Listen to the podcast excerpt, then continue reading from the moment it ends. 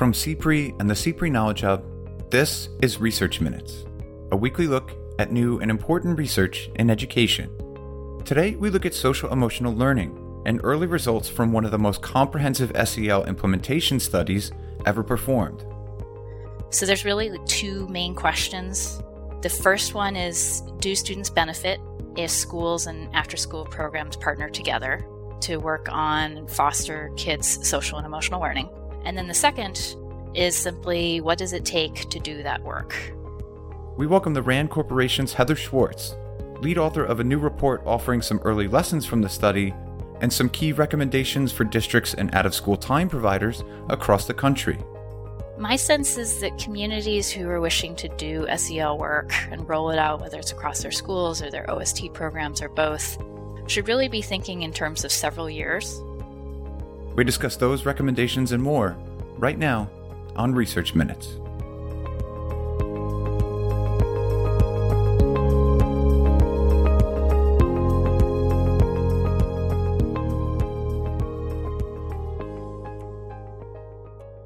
Hello and welcome to Research Minutes. I'm Keith Miller, Managing Editor of the CPRE Knowledge Hub. Today we're happy to welcome Heather Schwartz, Director of the Pre-K to 12 Educational Systems Program and a Senior Policy Researcher with the RAND Corporation. Thanks so much for joining us, Heather. Thanks for having me. So today we're discussing a new report which was co-authored by nearly a dozen RAND Corporation researchers titled Early Lessons from Schools and Out-of-School Time Programs Implementing Social and Emotional Learning uh, it's now available at RAND.org and it offers findings from one of the most comprehensive implementation studies of social emotional learning, or SEL, to date, and some valuable lessons for school districts and out of school time providers across the country. To start, could you just give us a little bit of background? How did this study originate and what was your team hoping to learn? Sure. So, the, just to give you a little bit of background, the first, I'll just talk to you about the motivation for the study. As you may know, there's a growing amount of research out there about how people learn that's showing that schools need not only to teach academics, but they also need to teach social and emotional learning. And when I say social and emotional learning, I'm ref- because there's no one consensus definition for the term, but a very common one is comes from CASEL, the so-called CASEL 5. And I'm referring to skills like self-awareness, self-management, good relationship skills, being socially aware and making responsible decision making. And so the Wallace Foundation was responding to this growing amount of research about the importance of schools um, working on social and emotional learning.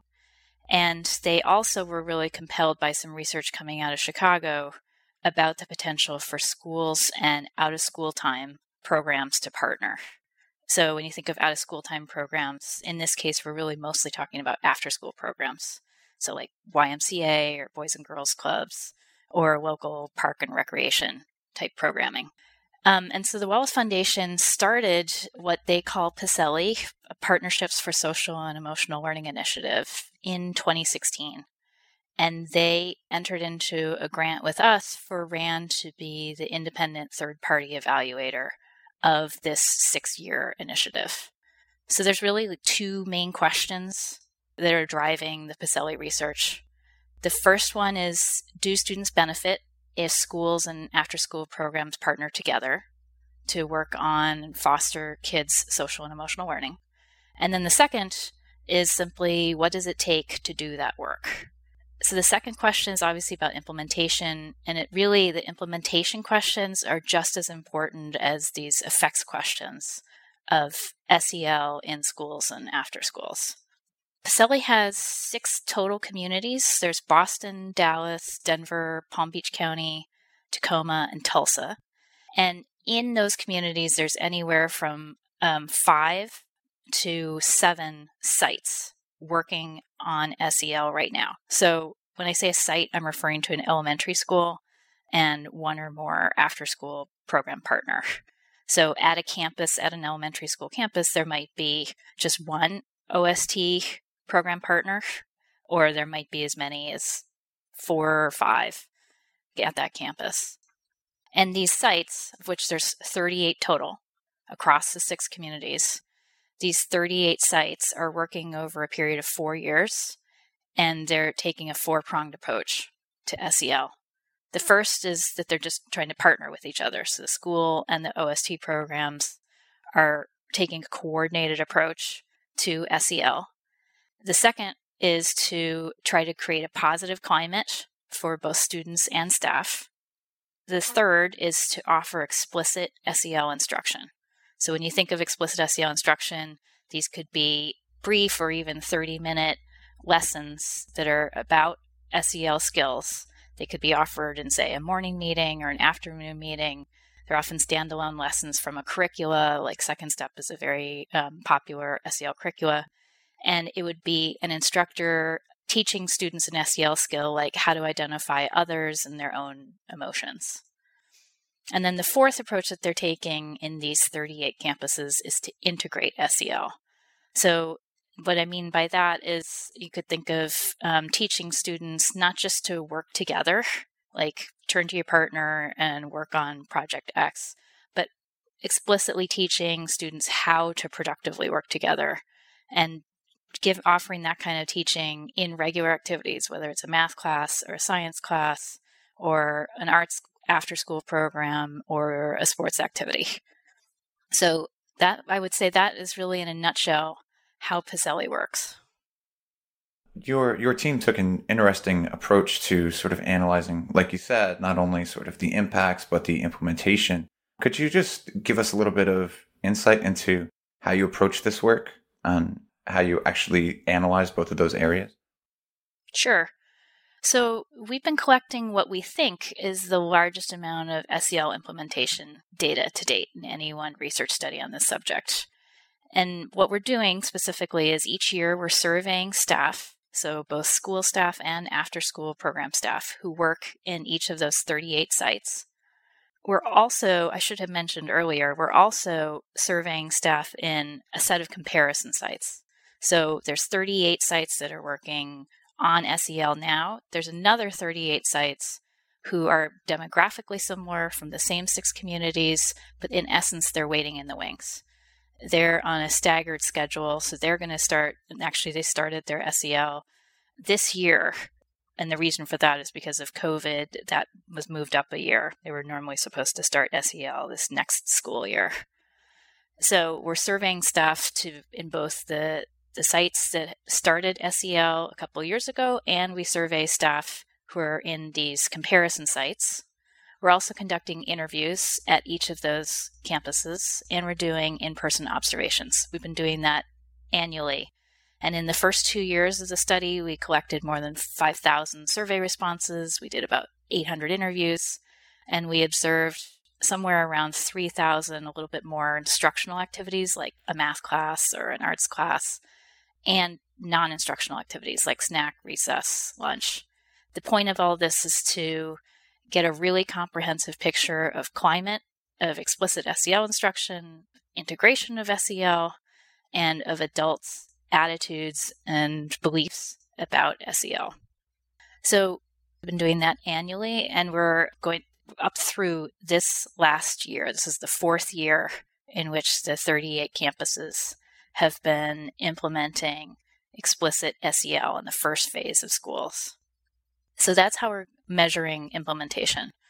Separately, we're going to be measuring students' outcomes by, and we have been collecting each year student attendance, um, students' test scores on academic standardized tests, and then also students have been taking a direct measure of their SEL skills on an online assessment called SELweb.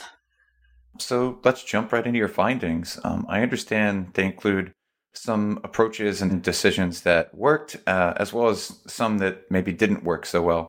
Uh, could you walk us through what you learned about SEL program implementation in these communities? Sure. Um, it has probably been evident from my answer. This has been a pretty complex project for communities to implement. And really, we learned that it took longer than they expected to get it off the ground in each community, partly due to that complexity.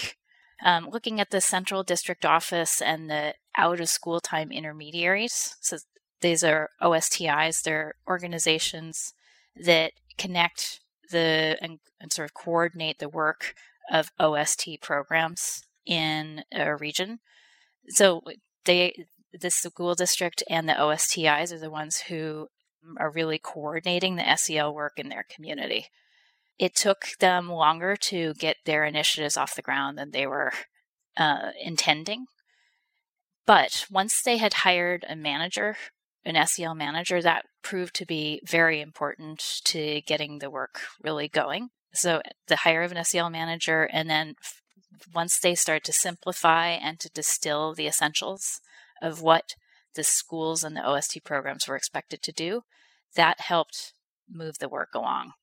There's really been a lot of flux in the six communities. There's been high staff turnover, budget cuts, superintendent turnover, teacher walkouts, of course, now COVID, that have slowed down the work. And so the general message that we gleaned was that it's important not to bite off more than you can chew. Hire a SEL manager to help lead that work and keep it simple for the sites so that they know what to do. So that was a core message. Once those schools and OST programs got started with the work, we saw that, that many of them, not all of them, followed sort of a loose sequence of progressively deeper adoption of SEL. So, as a first step, they told us in interviews that it was really important, if not critical, to start with the adults' SEL skills. So, one of their earliest activities was professional development and use of SEL in staff meetings to help model the kind of SEL that they wanted instructors to then go and use with students. So that often came first. Second, the the place where we saw a fair amount of uptake was the use of small, short, relatively easy practices of SEL rituals. So here I'm talking about things like instructors using personalized warm welcome to greet each student as they come in the classroom door, or using a really short calming transition like a belly breathing to help kids transition when they come back from recess to transition in back into say an academic class those kinds of SEL rituals were the activities that we we saw that staff tended to take up first.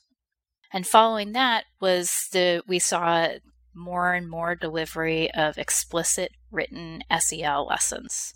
So again, referring to things like second step or mind up or getting along together those kinds of SEL curricula that offer lessons for instructors to use. And here we saw them starting to, to be used, but we would also see how they could easily get crowded out by other pressures in the school day. So They tended to get shortened, sometimes skipped. Um, and so it was proving a challenge to try to make sure to protect time for explicit SEL in the school day, especially. And then the final stage in the sequence that we've seen campuses um, as they progress in their in their implementation of SEL was the integration of SEL into academics and regular activities. And that's really what sort of trailed and come last. The communities have struggled to create concrete guidance for instructors to use about how to integrate SEL. Um, but ironically, uh, there's high degree of support for integration of SEL among instructors, and often the kinds of things that they describe as simply good teaching are, in fact, examples of integrating SEL into classes. So we think that there's really ripe opportunity for the integration of SEL, but it's also proved to be one of the most challenging aspects to get off the ground. And that brings us to the next section of this report that we're discussing today. It actually includes a number of recommendations for school districts and out of school time providers hoping to implement or improve their own SEL programs. Um, could you share some of them with us? Sure. Well, I just want to make sure that as a caveat here to keep in mind that this report that we've just published was looking at just the first two out of four years of this first phase of the SEL initiative. So we expect that our recommendations are going to evolve over that four year time horizon in line with the community's own work evolving. But nevertheless, we thought it was really important to offer at least early lessons that the districts and these out of school time intermediaries and schools and OST programs experience so that others could go ahead and use that if they were wanting to launch their own SEL work. And so, just to give you a few, few examples, one of the early lessons uh, that we, like I've mentioned earlier, it was pretty common across the six communities relatively high degree of staff turnover, especially in OST programs. So if if launching SEL work, expect staff turnover and to help sustain your SEL work even as staff leave, very important to document in in writing through some onboarding documents what kind of work staff should do when for the SEL initiative to continue, even as staff turnover. A second lesson as an example, and there's, gosh, I would say probably 40 or more lessons in this report, but I'm just going to give you a few as a flavor. Was that those short SEL rituals that I mentioned, like the warm welcome or calming transitions or optimistic closures, those were pretty good starting points for both school staff and out of school staff to use. It's kind of like a good way to get the foot in the door in building the use of SEL. It's fairly easy to train, they can be relatively quick, and they can adapt and be used in a wide variety of classes. Um, as an example of another lesson, if schools and OST programs are going to partner on SEL work, we found that it was important to acknowledge that there is a power dif- differential that does favor schools. This was a common theme that arose across the six communities. And for that for that partnership to be healthy, robust, strong, and to have trust, it's important to be explicit about that power differential, but also to acknowledge the strengths that the OST programs contribute to the SEL work, just as the strengths the schools contribute to the SEL work. There are some unique and disparate strengths that those two organizations bring to SEL so they can be a nice complement to one another as they work to build a sort of continuous experience for students who are spending their you know first half of their day in school as they continue there and, and move into the OST programming side. So there's a lot of potential for the partnerships, but it does need a fair amount of work to build the partnership and to just acknowledge some of the structural barriers that exist. And then a final example is really helps to build concrete strategies into professional development to help staff differentiate SEL instruction. This was a very common request among staff on the surveys that we've been administering annually is they're saying, yes, I want to see more modeling and more practicing of how I should give SEL lessons t- teach me also how I can differentiate these SEL lessons for different students and different needs and for students from different cultural backgrounds. That is a really strong demand from staff. And so, therefore, we put in a, a recommendation relating to professional development to help supply those teachers and, and instructors with concrete activities that they can use in the classroom themselves for that kind of differentiation. As you mentioned at the top, um, SEL has received a lot of attention in recent years, not only from researchers, but increasingly from educators and policymakers as well. Uh, have your thoughts about SEL or SEL implementation changed at all following this work?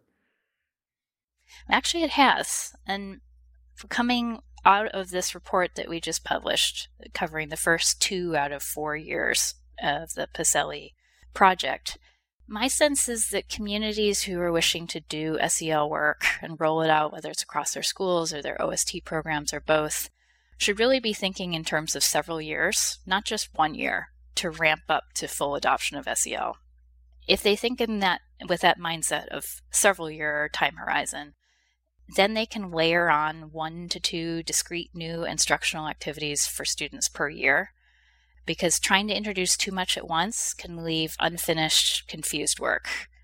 Especially for schools, they already have a tremendous amount of instruction and services to provide within their time. Time is always um, scarce, and it's better to be realistic about how much bandwidth both school and out of school time staff have to adopt new practices. So that's, I would say, probably the first, or one of the first things that, that comes to mind when I think about what we've learned from this report. And another lesson that's emerged is that districts and um, out of school time intermediaries should be as concrete as possible about the SEL work that they're trying to launch.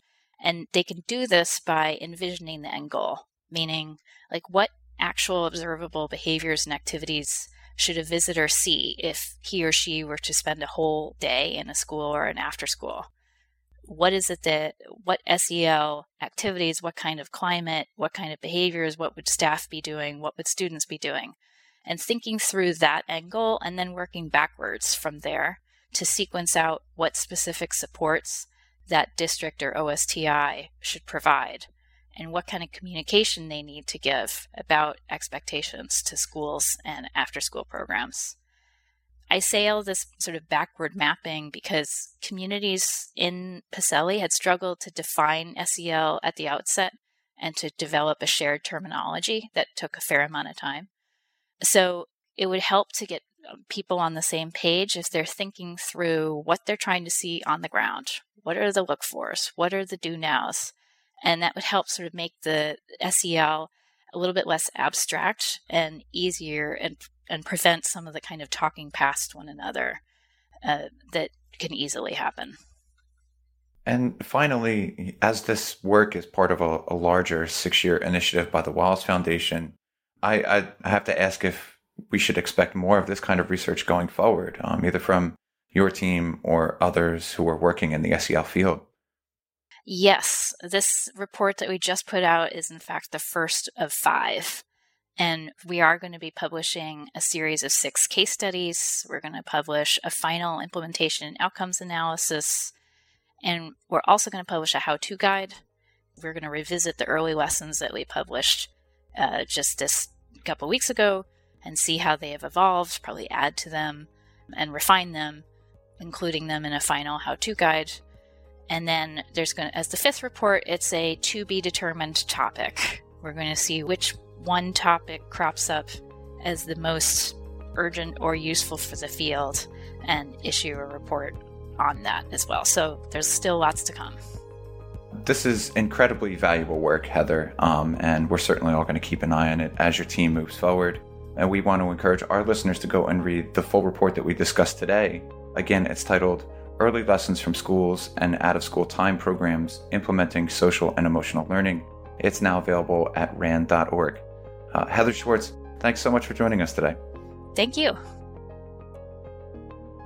Thanks for listening to this week's Research Minutes, presented by the CPRE Knowledge Hub. For more episodes or to subscribe to the series, you can find us at researchminutes.org. To share thoughts on today's episode or to suggest a future topic, you can follow us on Twitter at CPREHub. That's C P R E Hub.